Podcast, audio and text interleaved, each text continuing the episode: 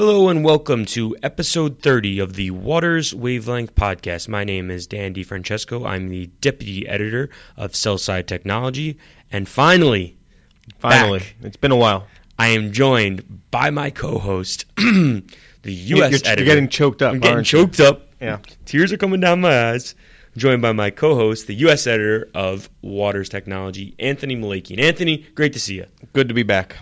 Great to have you back. And finally, you're able to take part. You know, last week I was by myself. You're able to take part in this great new audio equipment we got. This, Yep. you know, a little bit of an investment we got.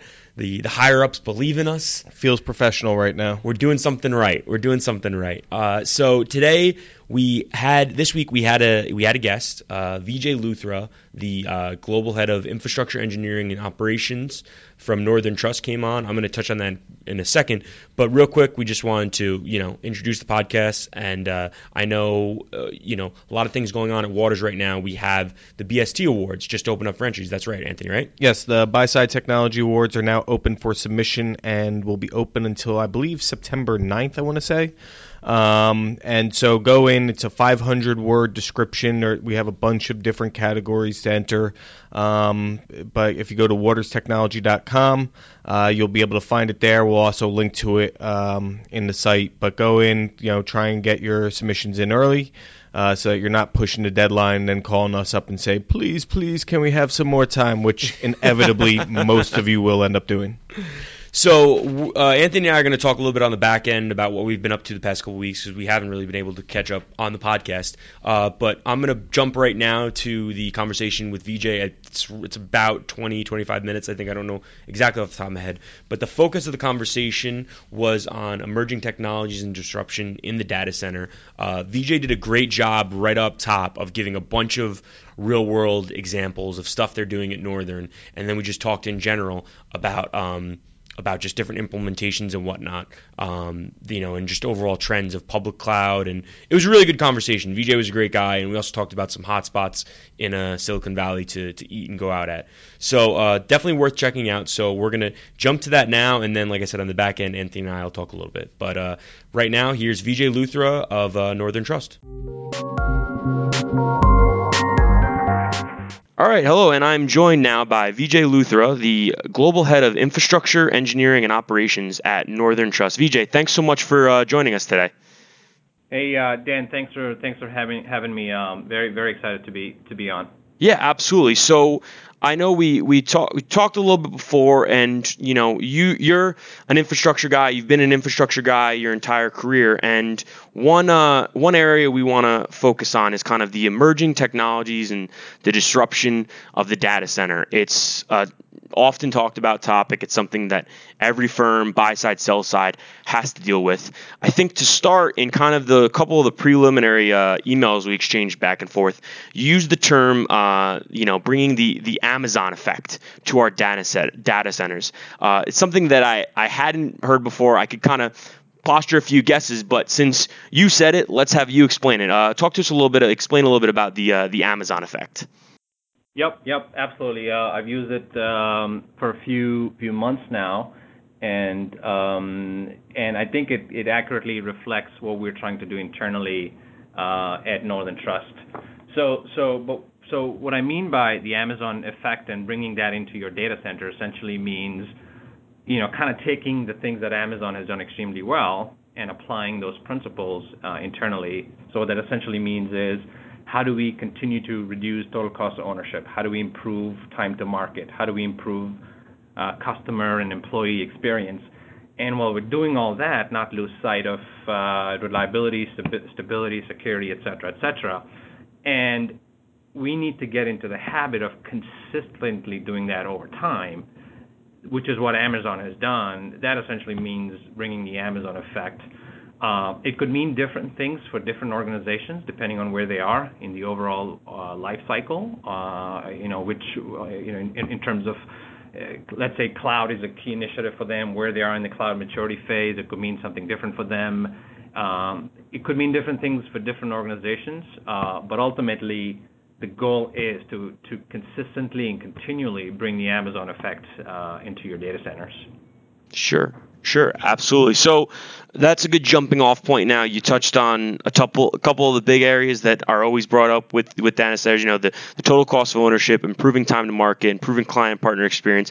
Could you maybe give us a couple of examples, some projects, some areas that you know Northern has worked on or completed in regards, you know, touching on that that that those areas and to the theme of uh, kind of bringing the Amazon effect. Yep, absolutely. I'll, mention a couple examples, uh, a couple that, we've already, you know, wrapped up and, are well on our way, and then a couple that we're working on currently um, and hope to go live in the near future. One good example is our private cloud strategy, uh, which we've deployed, uh, which is 100% based on next gen hyper-converged, converged uh, infrastructure. Um, we've been on that journey for almost two and a half, three years now. Uh, you know, we had a very, very solid, solid uh, platform with virtualization, and it was a very easy transition uh, to move on to uh, the next gen private cloud. Um, some key metrics from from our private cloud overall platform. Uh, close to 30 to 40 percent of our storage is now software defined. Um, we are essentially rolling out software-defined components within our private cloud now, software-driven load balancers, software-driven um, firewalls, et cetera. The net result of it has been our time to market for new applications uh, onto our private cloud is down by 40%-45%. Um, our so that directly impacts, uh, you know, uh, new services that we're able to deploy for our customers. Um, our resourcing levels uh, have also shrunk, since a lot of this is highly automated, highly standardized stack. We've been able to get tons of resource synergies that directly impacts the TCO aspects. Um, we've gotten extremely good about the entire patching cycles since these are converged, hyper-converged systems, the patching has gotten very, very consistent, uh, which has also directly impacted um, the number of critical incidents that we've experienced, which have been almost non-existent on some of our cloud platforms. Uh, so again, that impacts customer experience, client experience. Um, and, finally, uh, you know, we've built, it, it's built on a very rock solid, secure, stack, um, and we haven't lost sight of any of those controls that need to be uh, deployed on our private cloud. And That's one great example of how we've leveraged uh, some of the emerging technologies to, um, you know, kind of bring the Amazon effect into our data center. Um, just on the private cloud, before I move on to the next example, we're clearly uh, positioning ourselves for hybrid clouds. Um, we've done several POCs. We've done some test dev work on private cloud, on public clouds, sorry. Uh, and this is not SaaS, I'm talking uh, infrastructure as a service. Uh, and we continue to, we plan on continuing to expand that over the coming years and build a robust um, hybrid cloud strategy based on a sound private cloud platform. Um, another example uh, of how we've leveraged some of the emerging technologies, we've got terabytes and terabytes of log and performance data that we mine uh, on a big data on Hadoop as a big data platform. and It's essentially a lot of infrastructure performance data um, that in the past was uh, being captured by siloed systems and not being mined, you know, not being pulled into a central repository.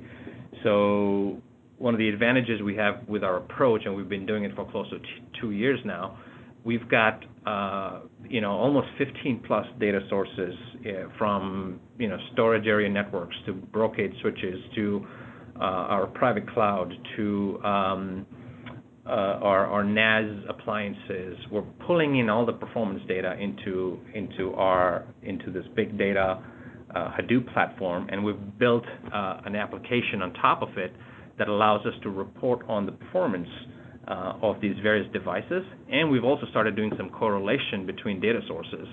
Um, you know, the teams, we've essentially operationalized this entire process where, you know, offshore teams on a weekly basis have been trained to review these performance logs and respond proactively uh, you know, add capacity, chase down rogue workloads, uh, and essentially we've been able to avoid several performance issues before they impacted uh, applications, which could have impacted our, customer and, uh, employee experience. Uh, so again, another example where we leveraged open source, big data technologies to mine infrastructure performance logs, and then the end result was, you know, essentially reducing cost of ownership as well as improving client and customer experience. Again, kind of bringing the and tying it back to the uh, you know, bringing in the Amazon effect into the data centers. And then, you know, some future stuff we're working on that we're very excited about.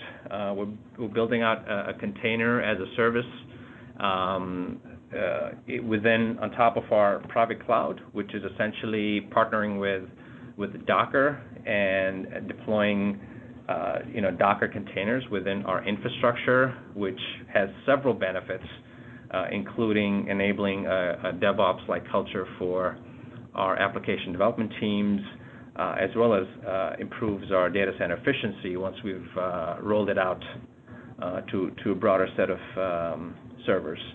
So again, another example where we're leveraging emerging technologies, open source technologies, partnering with companies that um, that have technology that solves real problems for us and then bringing it into our data centers and figuring out the best way uh, to, again, reduce cost, improve time to market, et cetera, et cetera. So those are some examples that I would cite.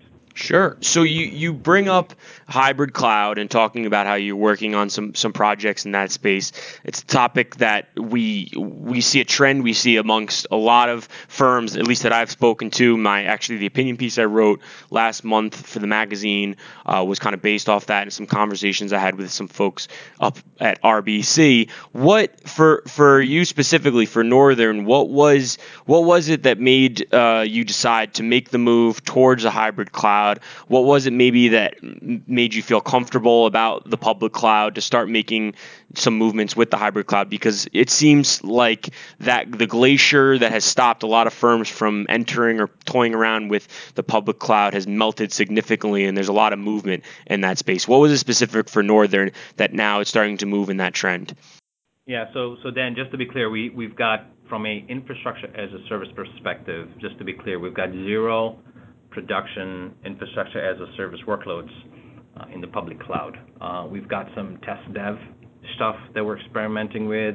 We're doing a bunch of POCs to help with time to market, um, you know, to help with some of the time to market benefits. Um, the key, though, is to position ourselves for hybrid cloud, where we could run production workloads in the near future, uh, once we've got the right level of buy-in internally and and do it in such a way that it is secure and have all the right uh, you know tools in place and encryption and whatever else is needed. We are seeing more and more regulators come out and clarify their positions on public clouds. So you are right; it is definitely starting to, to you know I think 2016, late 2015 has certainly been a turning point in terms of a lot of these regulators have, been a little more clear about what, is expected. So we're going to take advantage of that for certain. But I will throw another caveat in there. The cost model is, I personally, you know, I'm, still, we're cautiously optimistic uh, that the hybrid clouds uh, will end up bringing, you know, if it's a pure TCO play, then maybe not. Uh, but if you look at certain types of workloads, they might run well on public clouds. And I think that is the key, is to identify which applications make the most sense, um, not losing sight of the total cost ownership aspects of, um, you know, of our budget. So we're being, we're being, you know, we're, doing the right thing. We're doing our due diligence. We don't want to lose sight of costs yet we want to find the right workloads that would run on the public clouds in a safe and secure manner. Yeah, I, I, think it's a sentiment that a lot of banks and asset managers are in the same spot as you, where they're kind of dipping their toe in the water. They're seeing how things go, and I think the regulation piece is is a big aspect of it because no one wants to get, you know, caught with their pants down, so to speak, I guess, for lack of a better term. But you want to you want to protect yourself and you want to be smart. And I guess so. To that point, you know, you you mentioned that throughout all of this, while you're looking at reducing total cost of ownership, you're looking at improving time to market, you're looking at improving client and partner experience. You also you can't lose sight of the stability, the reliability, and the security. I mean, those are the three three massively important things obviously when it comes to data centers. How do you make sure you keep that balance with every emerging technology you look to implement in at the firm? How do you make sure there's always that balance of making sure it's stable, making sure it's reliable, making sure it's secure? Yep, yep. I think that's a good question. I think it's a it's a risk reward uh, type discussion at times. So, you know, we partner with we've recently partnered with a lot of emerging companies that have yet to you know, that are still growing and their products are still maturing. And I think taking, use, leveraging these technologies in the right areas where, you could minimize, minimize your risk and identify workloads or, or, um, you know, areas where, the downside is limited is probably a decent way to bring them on board and then grow the technology once it proves uh, uh, success successful. So we've used that approach, uh, for example, with a technology we used for VDI, the next gen VDI hyperconverged provider, Nutanix. Um, we brought them in for a very very small use case, VDI, and since then, you know, since since you know almost two and a half years ago, it's grown significantly, uh, you know, as they've proven themselves, and we've started to use them in, in other areas. Yeah, no, absolutely. You're also part of uh, this group. So I, I, have spoken to, you know, we did a cover story on Scott Murray, the Northern CTO, uh, about a year ago. I also spoke to Len Hardy, uh, the director of uh, architecture and innovation, um, for an open source story. And the reason why I bring up uh, Scott and Len is because I know that's you're part of that group along with those two um, that heads out to Silicon Valley uh, about four times four times a year, looking at uh, new emerging technologies and, and and whatnot, and setting up meetings with a lot of the fintechs out there. Now, I'm going to ask you about that, but first, as somebody that you know, you spend a decent amount of time, you know, every every couple years, every couple months out there. Do you have a favorite restaurant spot? Is there, you know, as someone you kind of frequent the area, have you picked a certain spot out there that you always like going for dinner or lunch, or do you have any favorite uh, local locales that you can give our listeners a little bit of a heads up about when they're out there? Oh, in the in the valley. Yeah. Oh, okay. So Valley, uh, so you're right. We visit the Valley twice, uh, t- two to four times a year. Uh, we've built some really, really deep relationships with the brightest and the best in the Valley. My favorite spot is downtown Palo Alto. Uh, for those of you that have been there, it is such, such an amazing place. Uh, tons of great restaurants. Uh, there's there's this tea, the place where we get we can buy tea, um, and I forget what the name of the place is. It's right on downtown, and they've got some some of the best, uh, most different flavored teas that I've ever had in the world. I'm sure it'll come back as as I'm talking for you. No, it's okay. I, you're you you're, you're protecting your uh, your local spot. I understand. You don't want the overall masses to uh, to take it over. That's a smart move. Yeah. That's that's an okay. What about cuisine wise, food wise? Well, what's your what's your favorite? Is there something you go to out there that you, you maybe you can't get in Chicago? Yeah, uh, there was this uh, Italian place we'd been to. I believe it was called Garden Court, which was which had awesome, awesome food. Um, they, you know, Mexican is my, my, my one of my favorite cuisines, and again, you know, I'm not good with names. The name is skipping me. It's right up opposite uh, the the Apple Store, uh, but there's there's a, pretty good uh, uh, Mexican restaurant there as well. But but tons of good good cuisines on in, in downtown Palo Alto. All right, all right. We'll let you we'll let you protect your sources. We'll let you protect your spots. I, I respect that. I understand that. You don't want a long wait time next time you're there. But so talk to us a little bit about this this trip. You talk about working with the, the best and brightest. What do you what for from your perspective? Because you know, like you have Scott, who's the CTO. You have um you have Len Len Hardy, the director of architecture and innovation, and then I, you also his his name's escaping me, but I know your your CISO traditionally goes with you as well on the trip. Is that correct? Yep, yep, Steve Locke. Right. So you um, so you had you got the architecture, you got the head of technology, you got the security guy, and then obviously you on the infrastructure side. What are you what are you keeping your eyes peeled? What are you looking out for during these trips when you head out to the valley? Yep.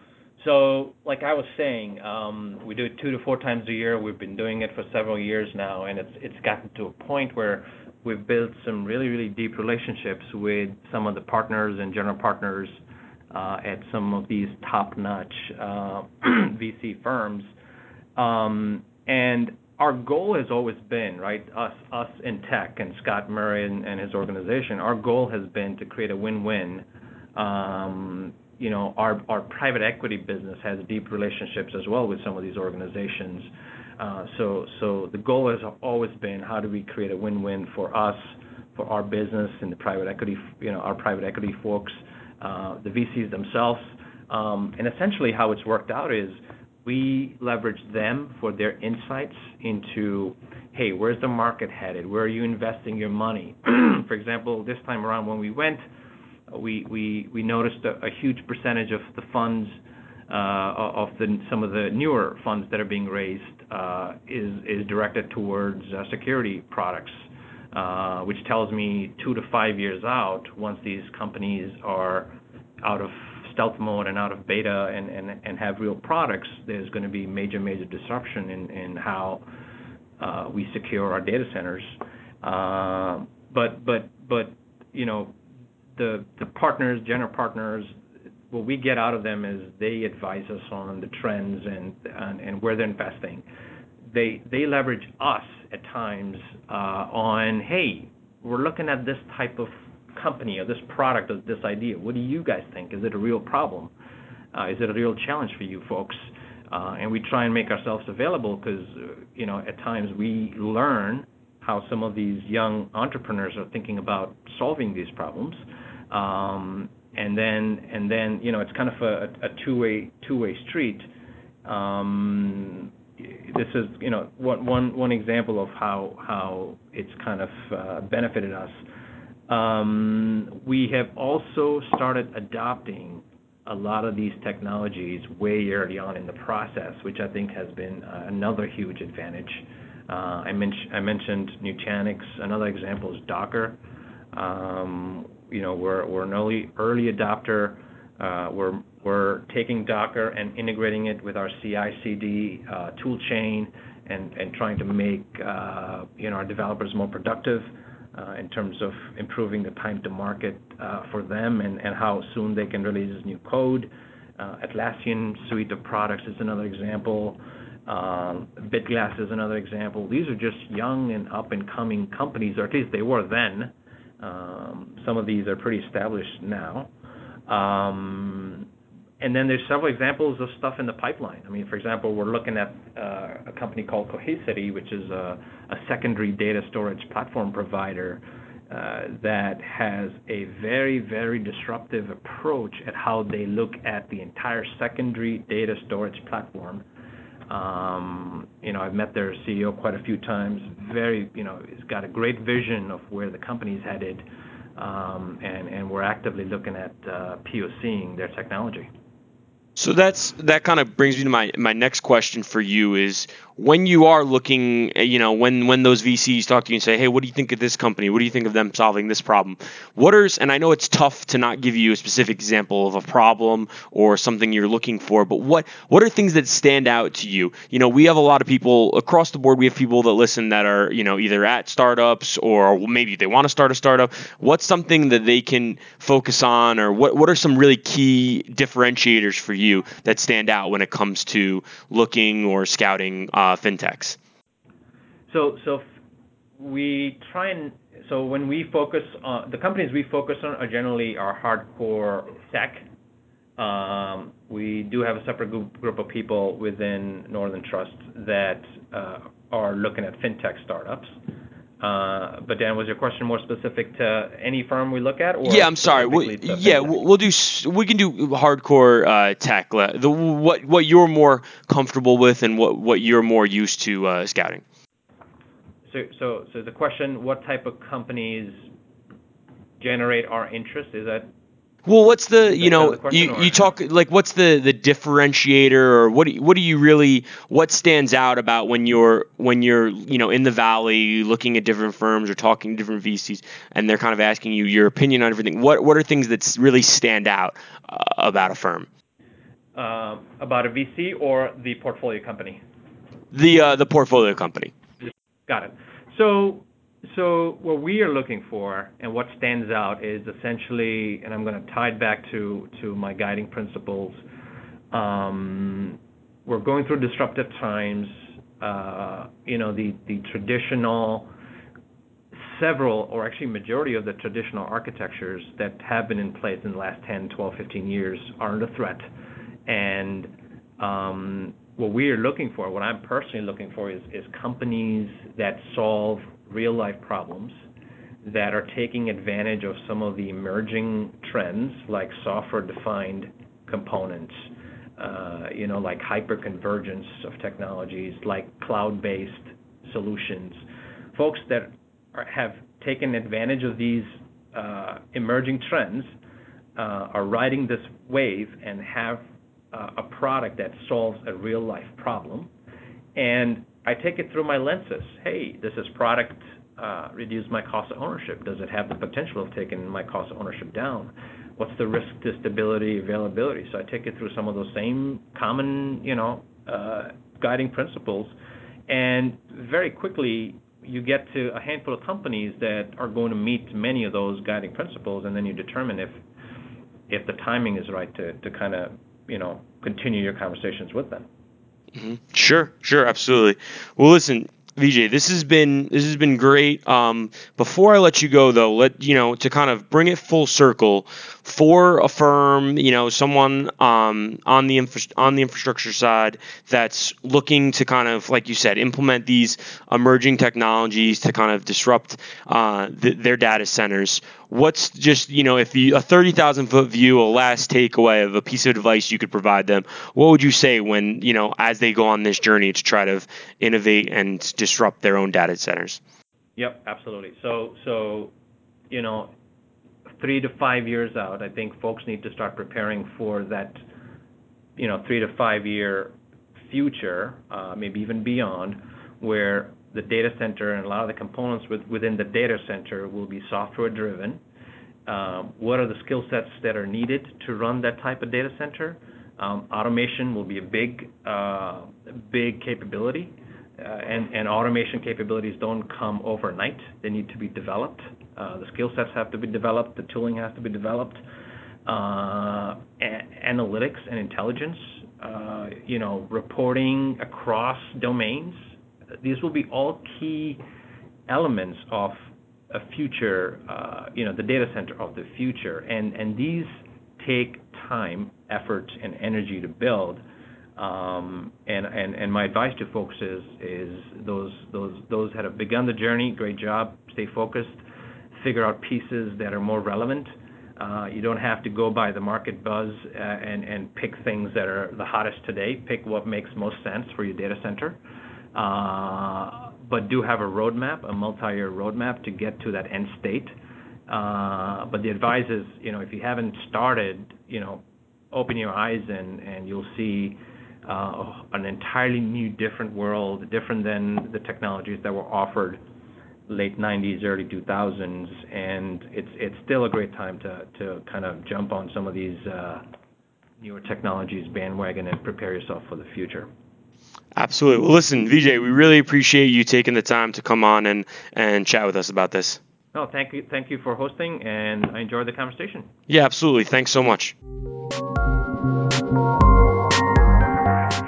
All right, so Anthony and I are back now, and uh, you know, since it's been a few weeks since we've done a podcast together, we figured it'd be good to talk a little bit about what's going on. We both coincidentally went on vacation, not at the same time, because God, what would happen to the publication if Anthony and I were not there to keep the ship abreast? You know, Mia would uh, be holding things together with both hands. I'm sure. I know, yeah. So, uh, since uh, you know, let's we'll start with you. You were down in uh, Raleigh, uh, North Carolina. I know that's where your your your parents are. You know, the infamous. Yes, uh, Larry Malakian, who you all got to listen to a couple weeks ago. Yeah. So, tell us, you know, how was that? How was Raleigh? It was good. Yeah, we it's you know, with anybody, you know, you're cramming your family into. It's 18 of us crammed into my parents' place down there, so it's it was packed. Uh, me and my girlfriend, we were sleeping on an air mattress in the kitchen. So you know that was fun. Um, but other than that, you know, it was just basically sitting around, uh, having some drinks. Went to the firing range to shoot some guns, um, as you do when you go down south. Um, and uh, but yeah, America. America, baby.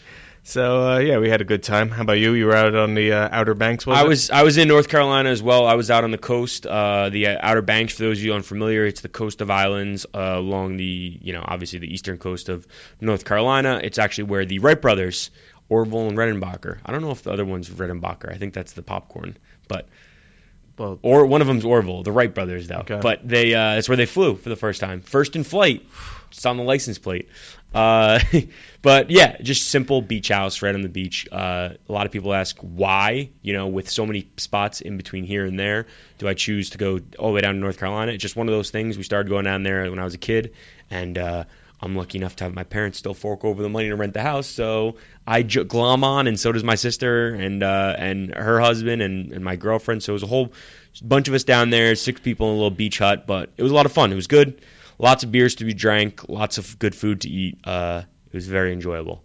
Um, but now we're back in the real world, back to work. Uh, but one thing that we do want to touch on is how awesome we are, how awesome America is, how awesome our country is. Yes. Because we're kicking ass right now in the Olympics. yes. Uh, they haven't got to track and field yet, but right now swimming has just been all USA. Uh, everyone saw what was it? Ellie was it King with the Yeah. infamous finger wag Lily to King, uh, yeah. Lily King with the infamous finger wag to um, the Russian doper, and then um, you know of course Phelps' face is has been everywhere. The uh, infam- the famous now Michael Phelps kind of looks like the Star Wars guy with the hood. Mm-hmm. Uh, so it started what Friday were the opening ceremonies. So we're less than a week. You know, today's Thursday. We're less than a week in. What have been your uh, initial thoughts so far on I almost did it again.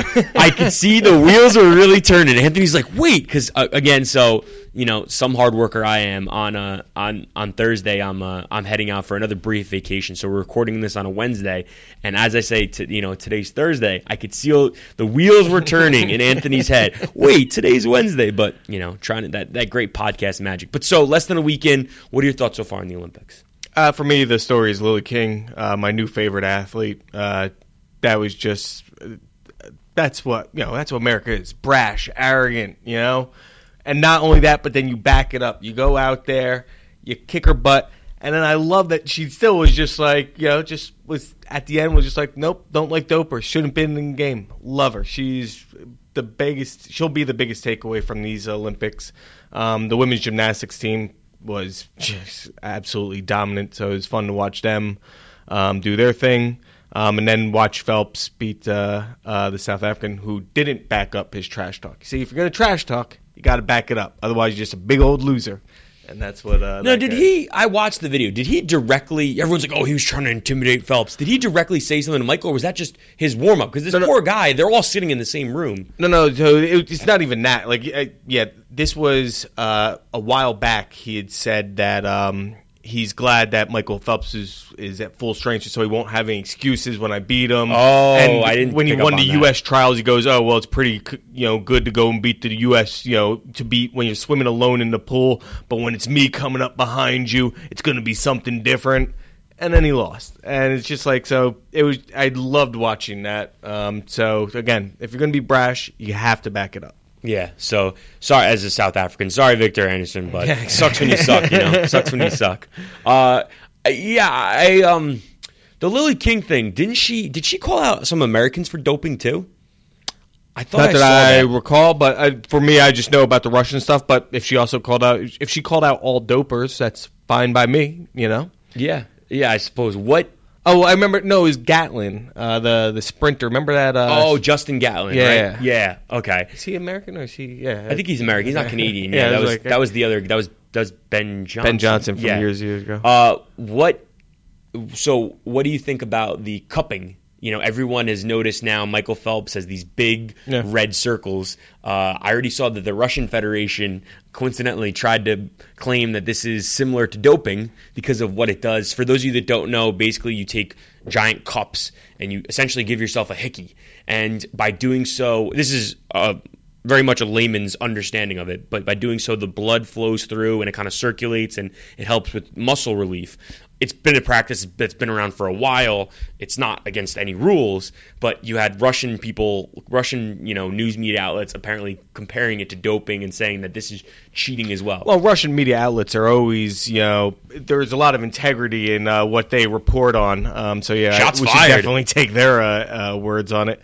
Um, yeah, for me, listen, it looks stupid, uh, but if you feel it helps you, fantastic, great. Just understand that for years and years and years, as we replay your great highlights, there's also going to be vi- video of you now that just has these huge welts all over your body, and you look stupid. So, congrats, but whatever. I, I do have one point that I want to bring up, and we don't have to go too long on the Olympics. apparently, we talk about sports too much. so we've been told. So we've been told. According to some people, we talk about sports too much. Sorry, um, but you know everybody likes the Olympics, so this is kind of a, a crosses all boundaries. Uh, so the beach volleyball team, right? Who was the, the the American team that won gold a couple years, a few times they in a won a row? couple. Um, I can't remember their names. I can't remember their names either, but the there's a tall blonde one. I, I feel bad for not knowing their names, but th- there's a tall blonde uh, uh, woman, and then there was a shorter blonde woman, and Misty May and uh, well, Misty May and someone else. Well, Misty May was the shorter one. She retired after they won gold in 2012 in London. She said,